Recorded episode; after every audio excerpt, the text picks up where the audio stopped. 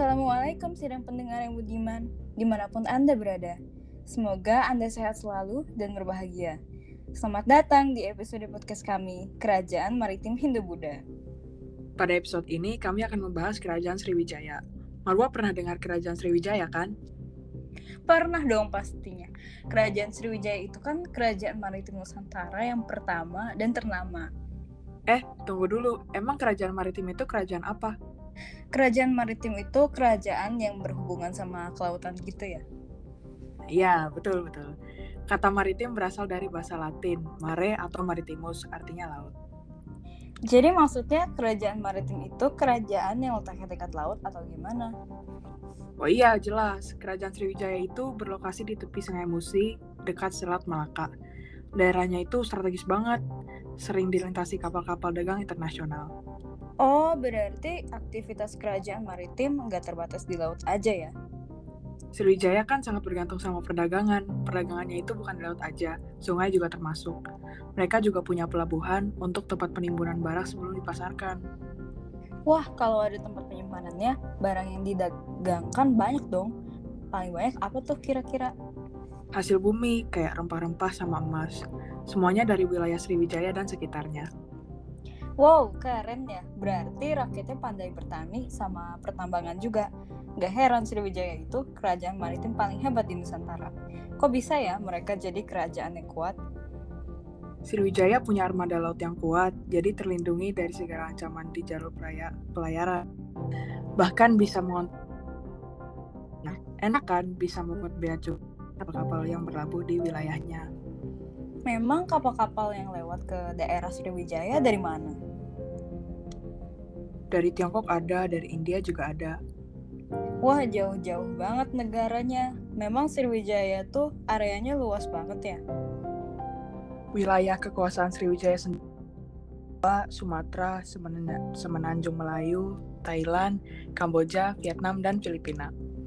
Wilayah tuh berarti Sriwijaya mena- menaklukkan negara-negara itu dong. Kekuasaan Sriwijaya lebih ke jalur pelayarannya sih, sama ekonominya juga. Oh, oke oke. Kekuasaan seluas itu siapa yang pegang?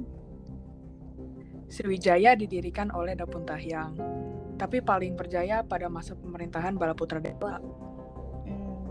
Raja-raja Sriwijaya itu kan memimpin rakyat. Kalau memimpin rakyat berarti harusnya punya komunikasi yang baik dong. Mereka ngomongnya bahasa apa sih? Nah, kira-kira mereka udah kenal bahasa Melayu kuno, soalnya ada prasasti kedukan bukit yang ditemukan di tepi Sungai Tatang, anak Sungai Musi. Prasasti itu ditulis pada tahun 8 masa pemerintahan Tahyang. Wah, berarti baru berdiri ya kerajaannya. Dari tadi kita ngomongin kejayaan Sriwijaya sesuai namanya, Sri Wijaya, kemenangan yang gemilang. Tapi apa kerajaan Sriwijaya itu jaya selamanya? Enggak dong, Raja Dharma Wangsa dari Kahuripan pernah menyerang Sriwijaya karena dia ingin memperluas kekuasaan dan menguasai perdagangan juga. Berakhir dong kekuasaan Sriwijayanya. Belum, tapi tetap aja serangan itu melemahkan Sriwijaya. Melemahkan dalam hal apa? Banyak tentunya, ekonomi Sriwijaya yang dulu gemilang juga mundur waktu Ligor, Jambi, dan Tanah Gentingkra lepas dari kekuasaannya. Kalau lepas berarti ada pihak lain yang berkuasa.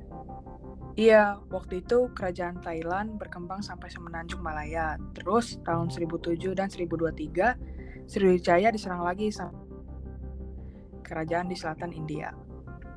Banyak banget serangannya. Apa setelah itu Sriwijaya langsung runtuh? Sriwijaya itu baru runtuh tahun 1477, hampir eh, habis diserang Majapahit. Wah, sama-sama kerajaan hebat. Pasti sengit ya pertarungannya. Pasti, tapi tenang aja, walaupun Sriwijaya itu runtuh, warisan budayanya masih ada. Apa aja tuh? Beli sesuatu pasti bayarnya pakai uang kan. Nah, ternyata sebagai alat tukar itu mulai digunakan sejak zaman Sriwijaya. Jadi mereka nggak pakai sistem barter lagi. Wah, ternyata masih bertahan sampai sekarang walaupun kekuasaan Sriwijaya sudah berakhir. Sriwijaya berakhir, podcast kami juga udah cukup nih kayaknya. Mudah-mudahan bangsa Indonesia bisa mencontoh kehebatan Sriwijaya ya. Wassalamualaikum warahmatullahi wabarakatuh. Bye bye.